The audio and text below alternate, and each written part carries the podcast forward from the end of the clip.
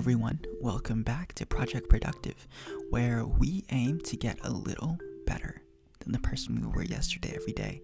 We're still in the Getting Started series, and this is number two in the series. And today's simple tip, simple actionable tip that you can take right now is to take two minutes. I'm one who is super eager to start something, but often has a hard time finishing. I get caught up in the details and the lack of perfection, the mountain of having to get back and do something hard every day, especially in my creative work. Sometimes I just forget the initial vision. I just put it off.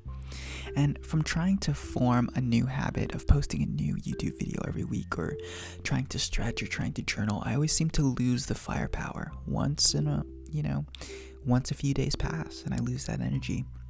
So, even for this podcast, for example, how did I how do I get over this or how can I get over this?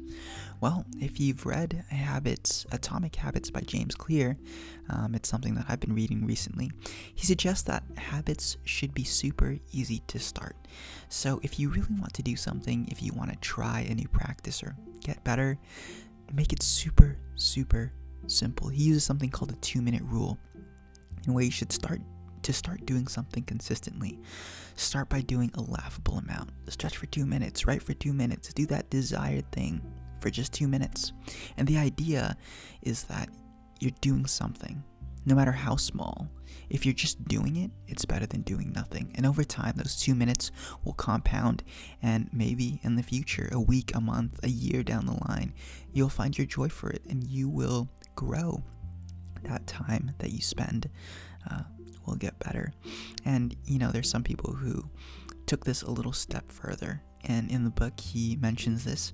These people only force themselves to do this desired task for two minutes. And then they just stopped.